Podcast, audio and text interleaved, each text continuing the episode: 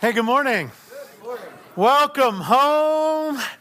It's time for Children's Church, but before you go, would you come up here, please, just for a second? Come here. Come here. That's such an attractive, right? You use that voice and kids just on it. That is so cool. All right. Everybody. It's almost Christmas. All right. All hands in the middle. Ready? We're going to, come on, hurry up. We got to wait for the Dillingham, man. They're cool. Ready? Jesus on three. 1, 2, 3. Jesus! Go get it. All right. We love you. Merry Christmas. We'll see you later. Okay. Great to have you here.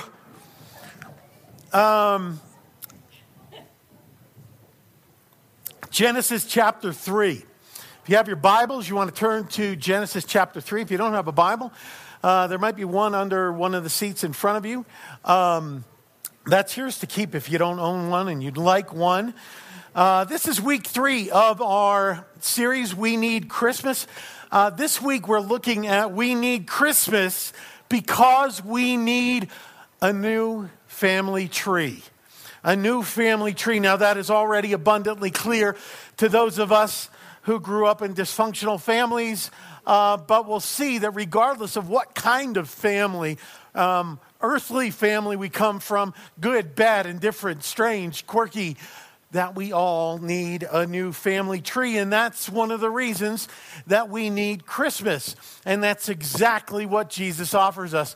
And as we do in this series, we're going to look in the Old Testament and the New Testament to see how from the very beginning of time, Jesus coming at Christmas and all the fullness of who he is and all the fullness of what we need, it satisfies our deepest longings, our deepest cravings, our deepest needs from the very beginning, all of us. So before we do that, I have a couple of quick things that I need to share with you. I would like to invite Cherie up for just a second. She didn't know this was coming, but I don't think I'm going to get in trouble for it.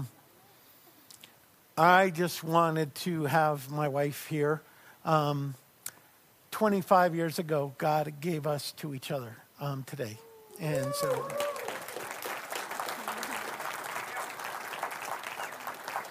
and she has been the way that God has shown me how much he loves me and used her to turn me more and more into the man that he wants me to be. So I'm actually hoping for like a 50 to life sentence, but thank you. Anyway, today's our anniversary. We had talked about like a Mediterranean cruise or a trip or something, but we're going to go all out. We're going to the W after the service. Nothing says love like the artery clogging goodness of biscuits and gravy. So another thing that I need to share with you last week. A relatively new believer, Johnny, who was here. Those of you who were with us know that. Yesterday was his birthday, so he's up in Crested Butte celebrating with his grandparents. But Johnny has the heart of the gospel as Jesus plants this in him, and saw a friend, a young lady who was recently divorced out of an abusive relationship. And is destitute, does not have a job, is living with family, and doesn't have any money for her 3 children under the age of 5 for Christmas. And so he stood up here and asked, if he could ask that we could give so that she would have maybe $300 or $400 to buy some things for her kids and things that she might need. And so, spur of the moment, you gave $1,100. Praise God.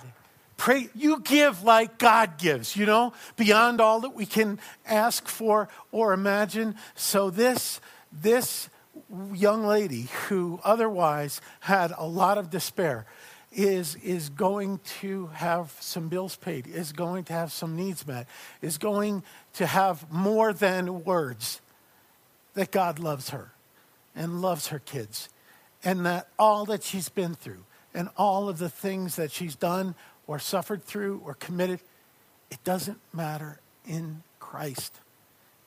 She has a home. And so I hope you get addicted to this, because we're going to be, I don't want to start preaching a message that's not coming until January, but we're going to see a lot of this. We're going to enjoy a lot of this until this town is changed, this city is changed, this college is changed, one life, one family at a time, as God kind of breaks into us in new ways and out of us in some beautiful ways. We got one service today. I keep in prayer our college students. You know, there are a lot of people from the congregation are traveling, college students traveling. That's what we do. We gather, we send. We gather, we send. So this is sending mode, but just hoping everybody is safe and comes back to us. There's a lot to do. Okay, last thing. Our Christmas service this year is on Saturday night. It's on Christmas Eve. We have these beautiful flyers. Ryan and I will be standing at the exit to make sure that you have more than one. It's called Kids Need Christmas. Now, it's going to be very special in that we'll have the small chairs here and all the kids, and we're going to have a sheep and we're going to talk about we need Christmas because we need a lamb. We need a lamb. And so while it looks like it's just for the kids, there's going to be plenty for us. So take these, not as just as a reminder for you, but take some extras that you can hand out. It's not odd that we have the gospel here. We're going to preach it every week for believers and for non-believers, because we can't reach the bottom of it. And there's room on the back if you want to write a note or something like that. I want to thank the Williams kids. They look adorable. Nothing new there. Ryan Johnson, Josh Hudson, Ryan Wright, who we haven't seen in a while, came in because we had a computer crash and all of that stuff. But it's beautiful stuff. So suitable for framing, but even better for giving away, okay? All right, that's it. In the past several years, researching genealogy has become real popular. People want to know where they came from. Anybody here adopted? Anybody here adopted? Just Pam? Anybody else? You? Okay, good. God bless you. God bless you. That's a great thing. We're going to be talking about things that you will be able to connect to. There's a lot of people who are in their family of birth who want to know how far back they can trace it, right? There are a lot of people who are adopted who want to find out what their birth family was like and all. I frankly, I get stuck after like 3 generations. Okay, it's a little embarrassing to say, but there's some sketchiness on both sides after you get back a little way. So I'm not particularly curious because I'm a little afraid of what I'm going to find. Here's a question to start with. How's your home life? How is your home life? Do as you think about your genealogy, do you have a quirky family? Do you have a somewhat dysfunctional family? Do you have a godless family? Do you have a wild family? Do you have some relatives that you would just as much prefer that they weren't related to you? You want to see? Yeah, we all do. There are those of us who do and admit it, and those of us who do and pretend they don't. Here's a little bit of God's sense of humor as we look at this. Hands up if you look a little bit like the relative you'd most like to forget. Okay? Yeah. Don't worry. They can't hear your hand going up on the podcast. And chances are they're not listening anyway. That is it. Have you ever felt like, I just hope that the dysfunction, the addictions, the heart mindset, the bent of this person doesn't find its way down into who I am and what I'm about, how I do life, how I do love, how I do God, how I do family. Yeah,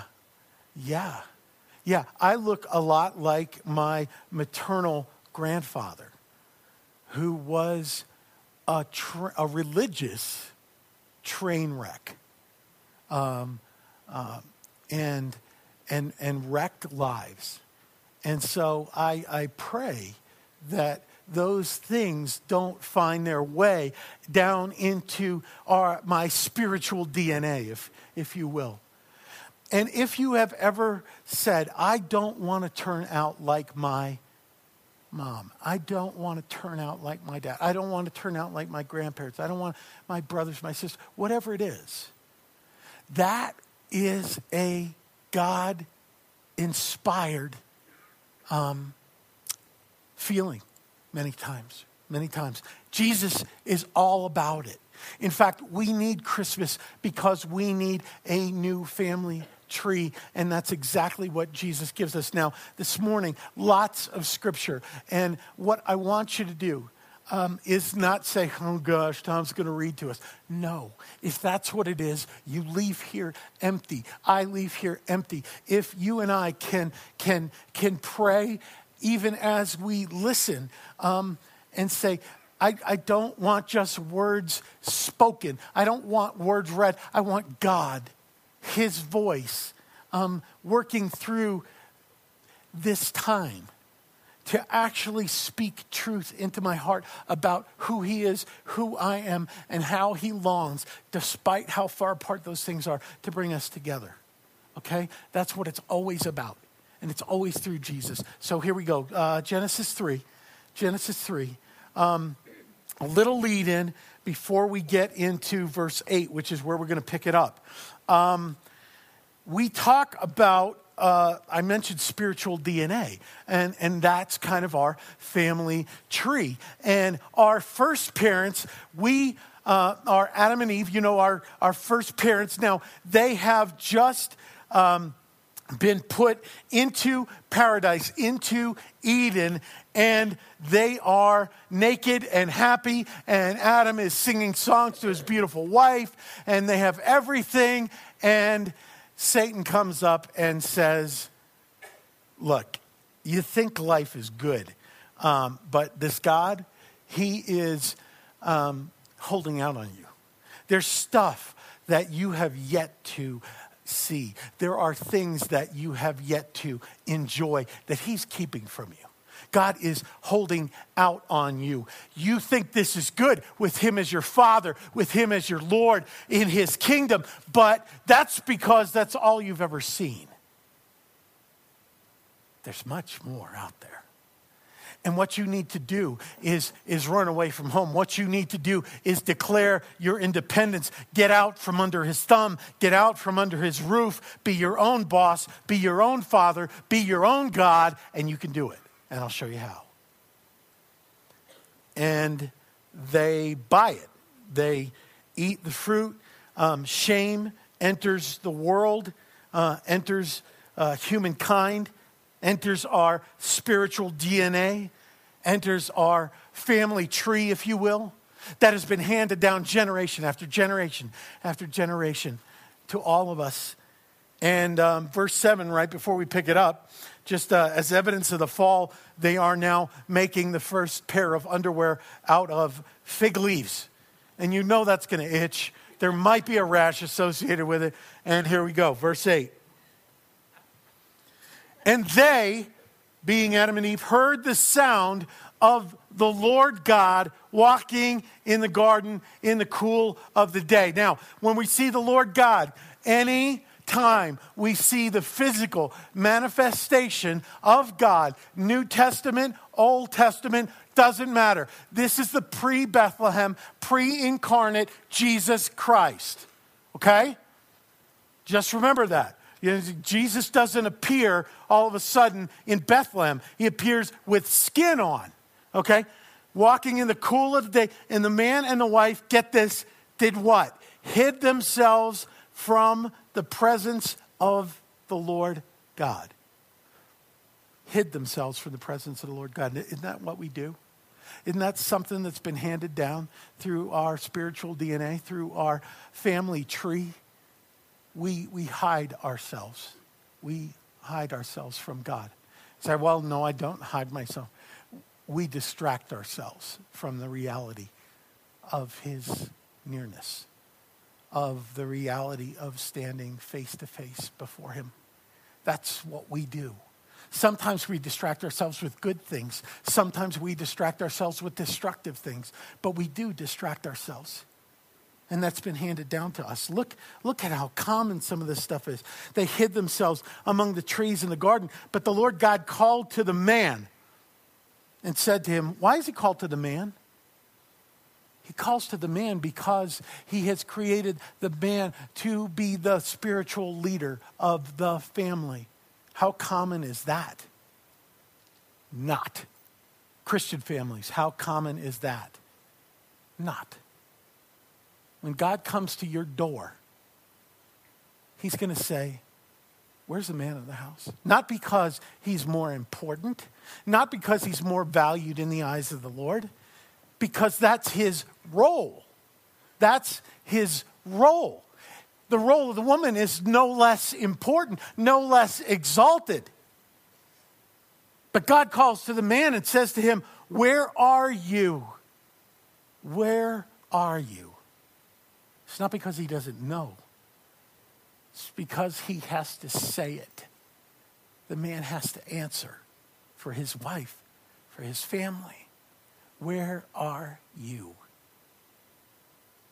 He's asking me, what's the spiritual condition of your family? I have laid that at your feet. Where are you? It should make all of us men, very humble, very dependent, very repentant, very on our knees, I am not the man that you call me to be, but in your presence, by your spirit, I will be. This is not leaving you alone if there's not a man in your home. The church is to be that for you. Okay, before we get into another scripture, let's go. Where are you? And he said, I heard the sound of you in the garden, and I was afraid because I was naked and I hid myself. Do you see the shame? You see the shame? I know what I've done, and I know it's offensive to you. And so, rather than come to you, I run from you. This has been handed down to us. This is our spiritual legacy, okay? We have the fear of the Lord in awesomeness, not in fear of punishment, okay? That's what he has. Because I was naked, I hid myself. He said, who told you you were naked? Have you eaten of the tree which I commanded you not to eat? Again, he knows. The man said, get this. Okay, blame and responsibility shifting now finds its way into marriage, into relationships, right? He's not repentant, he's blaming. He's blaming. We do it too in the church. You want to know what's wrong with the world? It's them. You want to know what's wrong with the world? It's us. Okay? It's not that the world behaves like the world without God. It's that the church behaves like the church without God. Okay? Okay, there you go. There's the blame. But you're going to see it in every human relationship. Did you do this? Verse 12, the man said, the woman I was just singing songs about, the one you gave me to be with, she gave me the, now this is just, yeah, really. Don't you recognize this in your life? She gave me the fruit of the tree and I ate. Every broken relationship, every broken friendship, every broken marriage. You know what? If they weren't like this, this wouldn't be the way it is. Really? Even if we are 0.001% at fault, we're to lead in repentance. You know why our kids don't know how to repent? Because they don't see their parents doing it. Our children, or the children you will one day, God willing, have, don't know how to be busted and come running home because they haven't seen their parents do it. And they know we've messed up in their lives. If Tommy and Quincy, God bless them, they're home, don't see their dad when I sin against them, against their mom, come in repentance before God and before them and show them how to be broken and forgiven, they won't know. They won't know. And if we do church the way a lot of people do church, which is to come here all scrubbed up and we got the best family and we got the best faith and we got the, and lead lives that are train wrecks, either through religion or rebellion, we're disobeying God. So my kids won't respect me if I do that. Your kids don't respect you because you don't do that. Brokenness is the path to wholeness. Repentance is the most beautiful thing in the world. Okay, he doesn't know that. That's our spiritual legacy. So the Lord God, 13, said to the woman, "What is this that you have done?" The woman said, "The serpent deceived me and I ate. Devil made me do it." Okay, is that what you're going to go with? How's that working out for you? Okay. We are complicit. We are complicit. Satan can't force you into anything that we're not secretly rooting for him to win. Do you get that? Part of us is in love with sin. That's what we need to repent of. We need to become so enthralled, so seduced, so in love with Jesus Christ that sin looks like garbage, that it is. Okay, God bless somebody. So here's the curse. The Lord God said to the serpent, to the devil, "Because you have done this, cursed are you above all livestock and above all beasts of the field. On your belly shall you go, and the dust shall you eat." Satan doesn't eat good food, doesn't feed good food to his people. All the days of your life, I will put enmity between you and the woman, between your offspring and her offspring. And here he talks about Jesus. He shall bruise your head and you shall bruise his heel. There is coming a day when I will walk the earth with flesh on. And yes, you will see me crucified. But 3 days later, I will have one foot on your neck and with the other one, I will smash your head. Victory is mine and for my people. That's Jesus. I will stomp you out. To the woman, this is our family tree now transplanted outside of God, the roots of which are transplanted outside of paradise, outside of fellowship. We get a new house, and the new house rules. I will surely multiply your pain in childbearing. This is the onset of all epidurals, and I don't believe this. Sorry, Jim. But because of the fall, you have a beautiful thing, you know. Yeah. It's not just bearing children, it's raising them. They're going to break your heart like you've broken mine. In pain you shall bring forth children. Your desire shall be for your husband. Now, this is a very confusing passage to many. It's actually for leadership. You will desire the role I have called him to. You will chafe against the spiritual leadership of your husband. You will not want that. You're going to want to run the show. And yet he shall rule over you, and not always in a good way. Some will take it as leadership means you will be under my thumb, when Christ says that we will love our wives as Christ loves the church. And this is what I hope to grow even more in the next 25 years. that I sacrifice my life for Cherie, okay? That I will love her as Christ loves the church. Not that I will love the church in place of my wife. Get that? Because many of you will want that. And I will say no.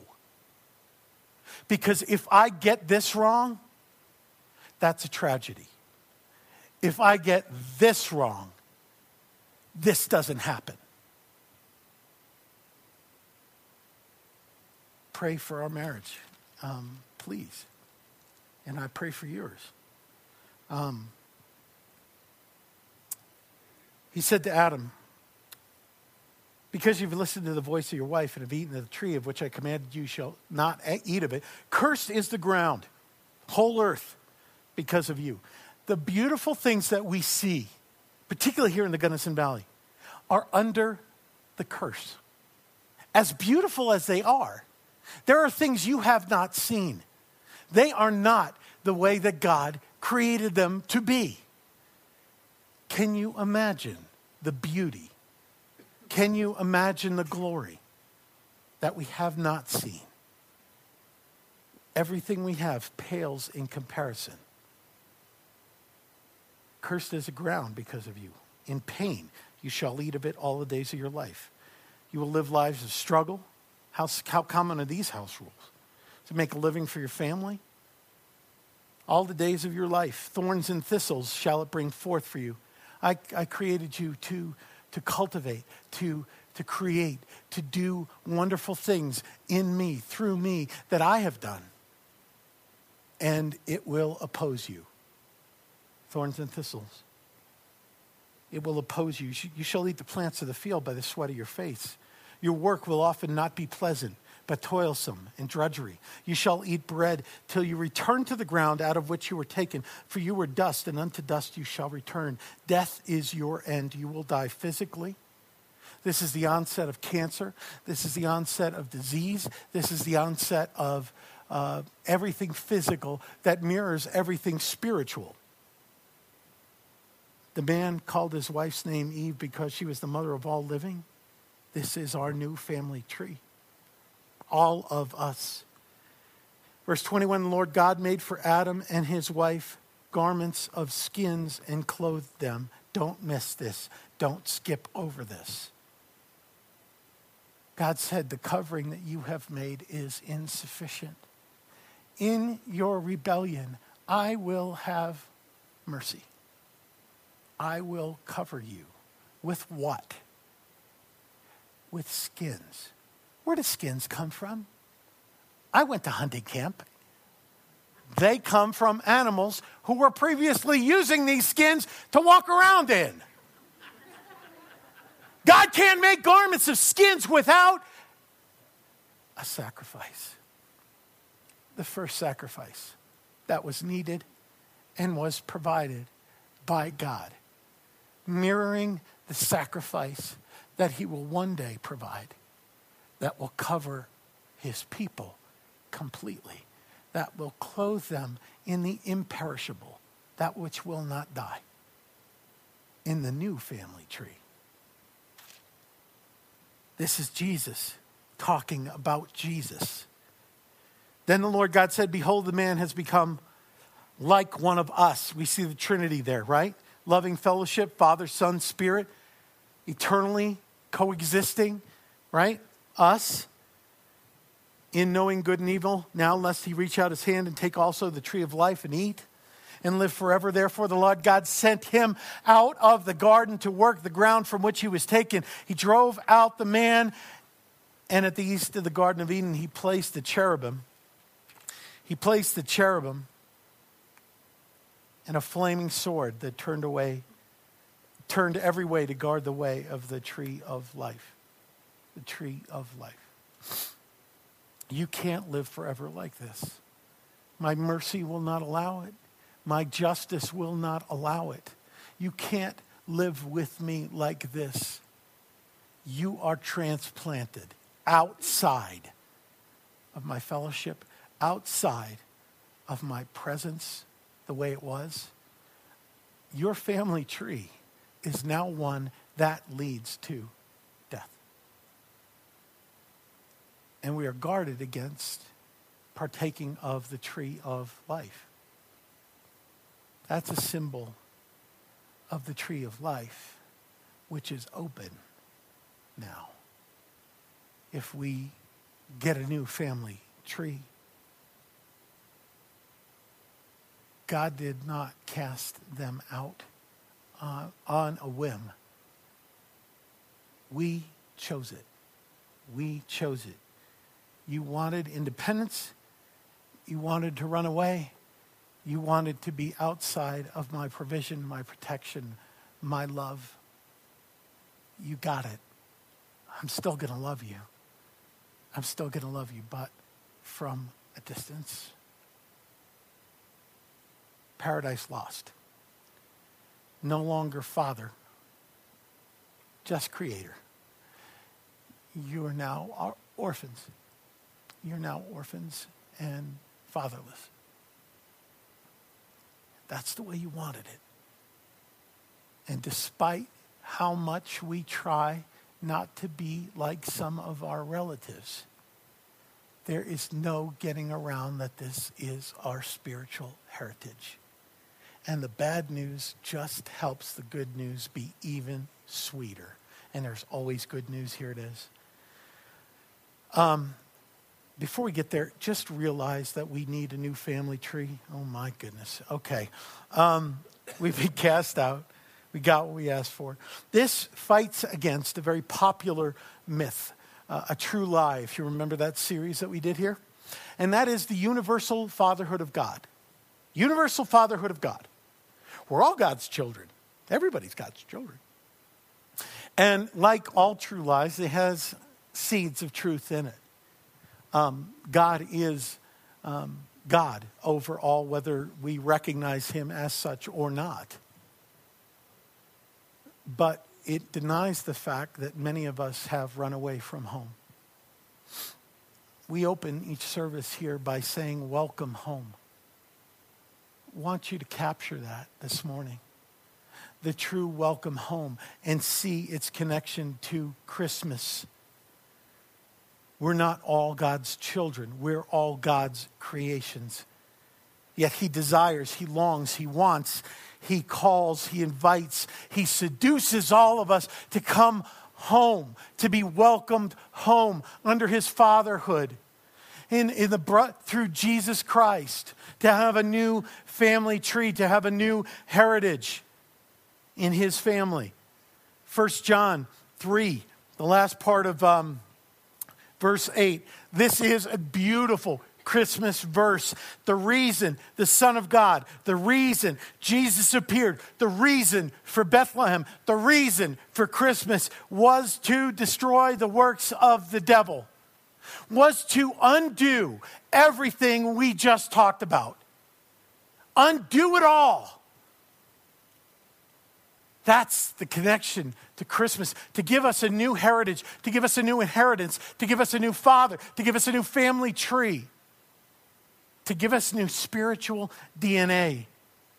The reason Jesus appeared was to destroy the works of the devil, and that's what we're going to look at. The Gospel of John, the first chapter, starting in verse 10, says this. If you want to jot these down, spend some time in them.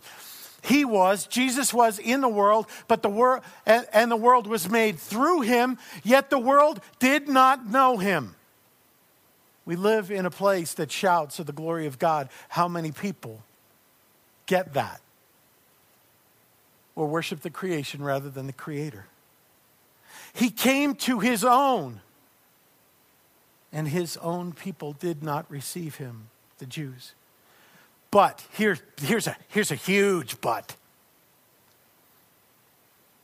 Okay, God loves big buts. I just had to say that. Verse 12, but to all who did receive him, who believed in his name, that means throw their entire being on him, trust him fully. He gave the right to become children of God. Do you see him undoing the curse? Do you see him undoing the works of Satan, who were born not of blood, nor of the will of the flesh, nor of the will of man, but of God. Not by the decision of your parents, not by some biological thing that I brought about, not by some decision we're going to have kids and we're going to have 2, or we're going to have 4, or we're going to be the Duggars and have 195. We're going to have, no, not people who have the breath of oxygen flowing through their veins, but those who have the breath of life through the Holy Spirit, who come to me and are born of me. Just as Jesus was miraculously born in the flesh at Christmas, we must be miraculously born in God, in Jesus, and come to him and receive him. That's how we become children of God. That's how he undoes the curse. That's how we get a new family tree, new spiritual DNA. There is a sophisticated theological term that God uses again and again in Scripture to describe this. Here it is. Adoption. It's adoption. It's a huge word. And the fulfillment of this is not in people adopting other people, but in God adopting us back into the family to give us a new family tree. Back with him as Father. Here's how he does it, Romans 5. Okay? We're going to do this, and we're going to look at a couple other scriptures, and then we're going to see what difference this makes as we leave this place, okay? We're going to pick it up in verse 10. For if while we were enemies, and see, he's talking in the past tense. He's talking to people. Paul's writing to people who have experienced this, and some of us have, and some of us think we have, and some of us know we haven't. But this is to all of us. Listen. Listen with your hearts. For if we were enemies, yet we were reconciled, we were made right, all that relational distance was healed and forgiven, we reconciled to God by the death of his son, Jesus, okay? Why? Why did Jesus have to die? Because the sentence for a rebel is death. God, I am the source of life. You want out, you're going to die physically and spiritually. Jesus sees the people he loves, that's us, under this sentence and comes and says, I who have not sinned will do the time for your crime. On the cross, in your place, as your substitute, as your stand-in, if you trust in me. That's the gospel, okay? By the death of his son, much more now that we are reconciled, shall we be saved by his life. He rose again so that we can have his life, not just be pardoned by his death. More than that, we also rejoice in God through our Lord Jesus Christ, through whom we now have received reconciliation. Everything is better. Everything is better in Christ. I want you to see the free gift and how many times he drives this home. Therefore, just as sin came into the world through one man, that's Adam, and death through sin, because the wages of sin is death, right? And so death spread to all men, that's us, because all sinned, that's us again. For sin indeed was in the world before the law was given, but sin is not counted where there is no law. Yet death reigned from Adam to Moses, even over all those whose sinning was not like the transgression of Adam, who was a type. When you see a type, that means a symbol, that means Adam was a commercial for Jesus, right? A type of the one who was to come. But the free gift, that's the first time, is not like the trespass. The gift is so much better than the curse. For if many died through one man's trespass, that's us, much more have the grace of God, the free gift, and the free gift, he says it twice, by the grace, unmerited favor, of that one man, Jesus Christ, abounded for many. And the free gift, third time, is not like the result of that one man's sin. For the judgment following one trespass brought condemnation, but the free gift following many trespasses brought justification. Okay, pause there. A lot of words. It does not matter how deep your roots have gone in your spiritual DNA, your family tree of rebellion and sin. It does not matter anymore how much you've done that breaks the heart of God, that breaks the heart of people. It does not matter anymore. Why? Because the free gift of grace of Jesus Christ is so much bigger, so much more powerful, so much better than the curse is bad. Don't let that be an intellectual truth. Let it sink down deep. There is nothing you have done. There is nothing you have said. There is nothing you have thought. There is nothing that will separate you from the love of Jesus Christ, that he will not forgive, that he will not heal, that we cannot come in repentance, and he won't say, welcome home. The blessing is better than the curse. You have a new family tree. For if by one man's trespass death reigned through that one man, much more will those who receive the abundance of grace and the free gift of righteousness reign in life through one man, Jesus Christ. Jump down to verse 20. But where sin increased, grace abounded all the more. This is not hypothetical. This is your life. Where sin increased, God ramped up the grace in Jesus Christ. There are so many Christians who are not living in the joy of the new family tree because of your past. And God is saying, bring your sin. There is a tidal wave of grace. There is a tidal wave of overwhelming mercy. There is nothing you have done that is worse than the cross is good. I paid it. Even if you continue to run up the score. You can't beat me. I'm going to love you. I'm going to forgive you. I'm going to set you free. Come home. Stop hiding. And stop thinking you got a new spiritual DNA and a new family tree if you don't.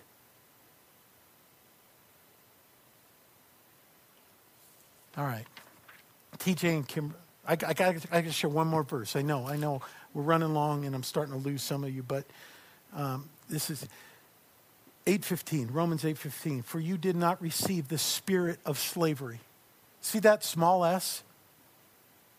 Just notice.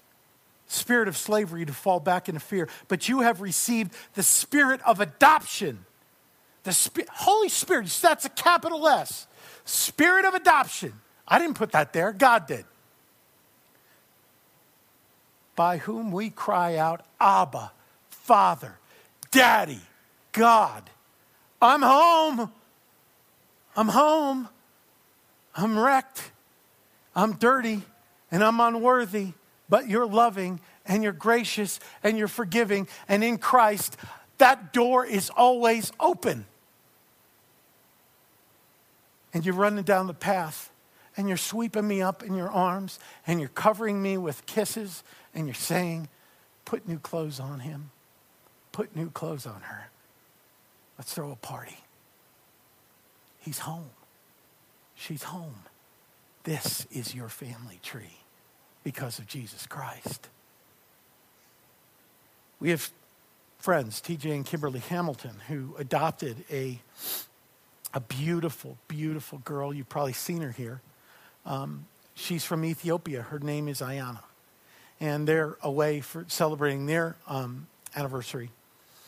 But the story of their adoption of her mirrors what God's adoption of us is like.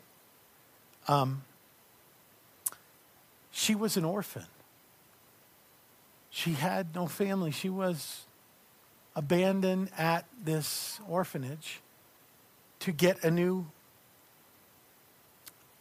family, hopefully. She got a new family tree. And it's now the Hamiltons.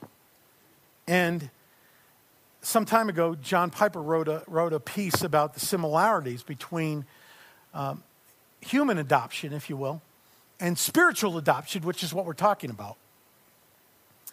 One of them is that it's very costly. They had to go to a place they don't live. They had to go several times to Ethiopia to do this. They spent upwards of $30,000 for the right to call this girl their daughter. How does that mirror what adoption is spiritually?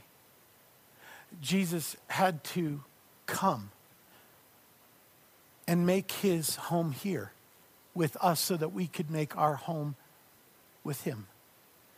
And it didn't cost him $30,000 for you. It cost him everything. Everything. Everything. Quickly, another similarity.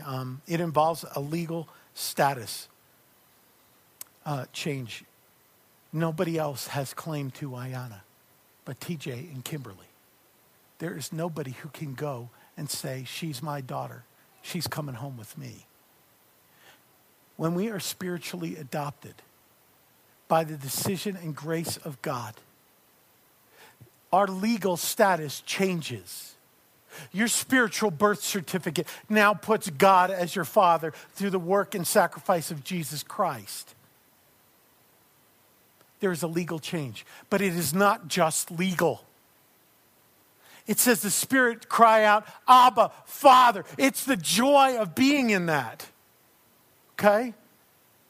Not all of us who are legally adopted are living in the beautiful, joyful reality of the spiritual, heartwarming, overflowing joy of being his child. And because Satan can't steal you away, the next best thing he can do is rob you of your joy of being a child of God. Adoption brought us and brings our children the rights of being heirs to the Father. Ayana gets all the benefits of being Hamilton. All the benefits, all the rights and privileges appertaining thereto. All the blessing, right? As a child of God, if you are a Christian, are you enjoying them? If not, why not? They're yours. You have all the rights and privileges of being a child of the Most High God, of being a member of the royal family, not by your works, but by Jesus Christ. Are you enjoying that? Do you have this spirit in you that is overwhelming every situation, every place, that cries out, God is my Father, bring what you will. Jesus is my sacrifice, is my brother, and he can whip anything and anybody, but he'd rather bless them and call them into the family too. The Holy Spirit is my life. How bad can things get? Financially, relationally, situationally? If we let that overwhelming us. Are you adopted? If you are you enjoying it? Finally, adoption rescues our children and us from very bad situations. Ayana would not have had what we call a good life without the Hamiltons. She would not have lived as long as she will live, likely. She would not have the provision. She would not have the blessings. She would not have the protection. God is calling us away from a dead family tree into a tree of life to rescue us from a life that brings us death, despair, discouragement, destruction. I didn't try to find all D words. You know what I mean. It just happens. That's cute. I'm not cute. There is new life. Life that's not a counterfeit. He's calling you into that. We're moving. Cherie's the youngest of four, and they used to tell her that she was adopted, that they pulled her out of a dumpster. And yeah. And that if she wasn't good, they were going to send her back. Yeah. She's not. She's the biological child in that family. But you know what? That's true of all of us. We were living in the dumpster, fatherless, orphaned spiritually. And God is never going to send us back. Never, ever, ever in your whole wide life, because it's his decision. But he doesn't force this fatherhood on you. He woos you. He calls you. All right, we're gonna land the plane. John 1:12, you saw it.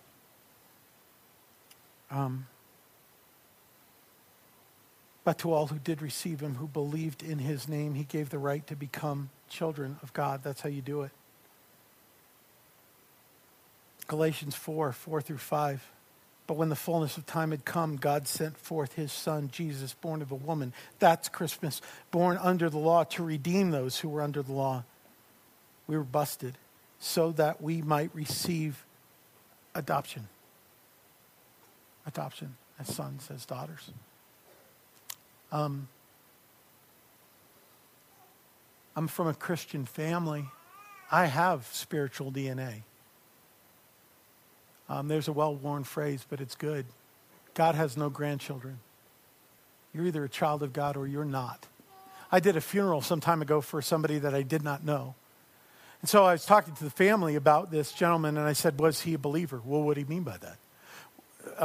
Was he a Christian? Did he trust Christ? Well, his grandfather was a Methodist preacher. Let's just put it that way. I'm like, whoa, well. I guess the whole family's covered for you. I didn't say that. It gave me a picture, though. Are you trusting your parents' faithfulness, and or your grandparents, or your upbringing? It's been said that being born in a Christian family doesn't make you a Christian any more than being born in a bakery makes you a bagel. It's true. It's true. Your spiritual DNA is one generation deep, and it's yours. We either get a new family tree personally, or we don't. I'm not talking about the faithfulness of your family. I'm talking about yours and mine.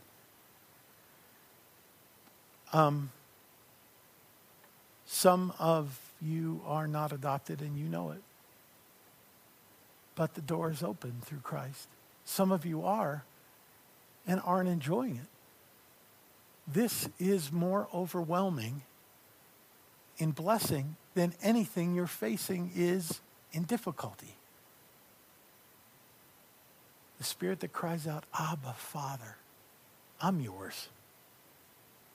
God wants you. Here's the bottom line. God wants you, even if nobody else does. You might have come from a great family. You might not. It doesn't matter. You might describe yourself as godly. You might describe yourself as anything but. It doesn't matter. He wants you home. And the way home is through Jesus Christ. He chooses you. Just like TJ and Kimberly chose Ayana, saying, I'm going to give you the life you could not have. I'm going to give you the family you were not in. Come home. We have house rules. Everybody has house rules. We saw the house rules of the fall, right? In Jesus undoing that, there are some new house rules. Here they are. Here's some of them. Trust me. You're secure because I have made you secure. When you feel insecure in your relationship with me, that doesn't make you insecure. As long as I decide you're mine, you're mine. Rest in that, even when you don't feel like it. Everything I tell you to do is to lead you into blessing, life, freedom, and joy. Everything. When you don't do that, you are sacrificing life, freedom, joy, and blessing. Apart from me, you won't have that. I want to give that all to you. Number two. You find your identity in me. You find your identity in the fact that I love you, that you are my child, that you are forgiven, that you are home. You don't find your identity in who loves you or who you love. You don't find your identity in even the gifts I have given you. You don't find your identity in your accomplishments, in your wealth, in your possessions, in your recreation. You don't find your identity. Your identity is in me. And from that, you can be the man, the woman, the child, the student, the husband, the wife, the parent, the son, the daughter, the everything. You find your identity in me. That is unshakable. Whether you're rich or poor, sick or healthy, you find your identity in me. Stop trying to find it in other places. I'm giving it to you. Number 3, here's a house rule. Whatever I give you, give away. Whatever I pour into you, pour through you. There's more, and I'll make sure you don't run out. None of us believe that. Not fully. But we're gonna. We're gonna. Whatever I give you, give away. Whatever I pour into you, pour out. Blessing, money, time, sacrifice, love, grace, provision, protection, advocate. Whatever I give you, give away. I won't run out. I won't let you run out. Calls for trust, calls for faith. Number 4, enjoy me always. That's a house rule? Yes. That's a house rule. Rejoice in the Lord always. And again, I say rejoice. Does that mean be happy when you're not happy? No. That means enjoy me. What does that mean? Circumstances don't matter. Threats don't matter. Sickness don't matter. The place where you are in life don't matter. Inconvenience, pain, hardship don't matter. Enjoy me. You have all my love. You have all the rights and privileges of being my child. And there is coming a day which will last forever where you're going to have all the evidence of that. Let that carry you through. Enjoy me at all times. If you can't enjoy God, get to where you can. Plead with him to be able to do that. One of the house rules of this new family tree and being home is enjoy me always. How are you doing with that? None of us good enough. So we need to press into God's word, press into his Holy Spirit, press into each other to wake that up. Enjoy me in everything at all times. And there are a lot of people who are in the family or meant to be in the family who don't yet know it. Adoption is a beautiful thing, and I'm not done yet. The people you work with, who live on your block, who share your college, your high school, your middle school, I love them, and I want them home too. I'm not going to rest until they are. And I ask you not to either. I got so much more love. I got so much more grace. And people are living as orphans. Come home. Jesus came to undo the curse. We need Christmas because we need a new family tree. Some of us are not adopted, and we need to be. Some of us are adopted, and we're not enjoying it. We're not living like it. We're not rejoicing like it. I've been all over the place this morning, and my apologies for that. If you remember anything, remember this. God wants you home. The way home is Jesus. And if you're not home, here with him, you won't be in eternity. And he wants you home. And for all those who are home, he wants you to enjoy it and call everybody else home too. That's the gospel. Let's pray. Lord, I thank you that your grace and your love is so great that you would want somebody like me in your family. Lord, the spiritual DNA that we have inherited from our first parents is one of rebellion, wanting our independence from you because we believe what they believe that you're holding out on us. Nothing could be farther from the truth. Lord, we want to come home. And because of Jesus Christ, we can. Because of his sacrifice. Because of his death, burial, resurrection. Because you have open adoption. We want to come home and stay there. For those of us who have, Lord, we don't enjoy it the way we should. We let all the distractions and all of the threats and all of the struggles overwhelm that spirit that you've given us that cries out, "You're my dad. And no matter what else happens, I have unshakable joy and peace because of that." Lord, you've given us an invitation,